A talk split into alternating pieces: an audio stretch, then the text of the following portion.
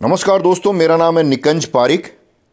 आज के इस पॉडकास्ट में हम बात करेंगे कि जो इंटरनेट है, जिसमें आर्टिफिशियल इंटेलिजेंस की वजह से एक बहुत अच्छी चीज़ है और जिसका कुछ नुकसान भी है तो पहले समझने की कोशिश करते हैं कि ये जो आर्टिफिशियल इंटेलिजेंस की वजह से इंटरनेट में जब भी आप ऑनलाइन किसी भी सोशल मीडिया में या कहीं पे भी आप लॉगिन करते हैं तो आप नोट करिएगा कि जिस तरीके की चीज़ आप ज़्यादातर देखते हैं उसी तरह की चीज़ आपके सामने आने लग जाती है।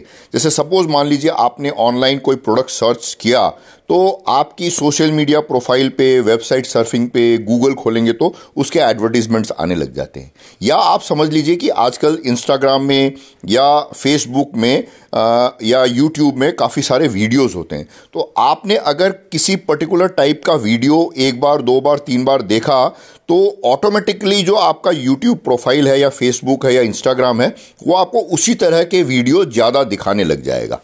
तो ये बहुत अच्छी चीज़ है कि आपको ढूंढना नहीं पड़ता। जैसे आप अपने दोस्त से पूछने की जगह पे आपको ऑनलाइन ही आपकी पसंद की चीज़ें दिखने लग जाती है। लेकिन इसमें एक बहुत बड़ी दिक्कत आ सकती है कि आपको आपकी पसंद की चीज़ के विपरीत उल्टा, अलग से जो ओपिनियन है, उसके बारे में जानने का मौका नहीं मिलेगा।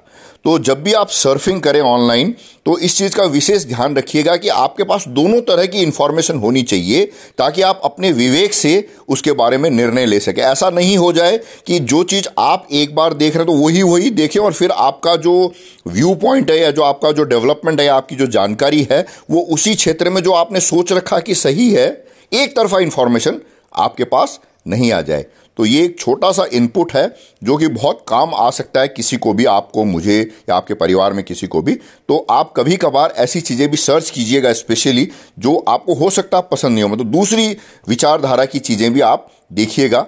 तो ऐसा नहीं हो जाए कि आप जब फेसबुक में या इंस्टाग्राम में या यूट्यूब में जब वीडियो देखना चालू करें, जैसे सपोज़ मान लीजिए आपको मोटर मोटर व्लॉगिंग पसंद है या कॉमेडी पसंद है तो क्या होगा कि आपको यही चीज़ें सिर्फ़ दिखेगी।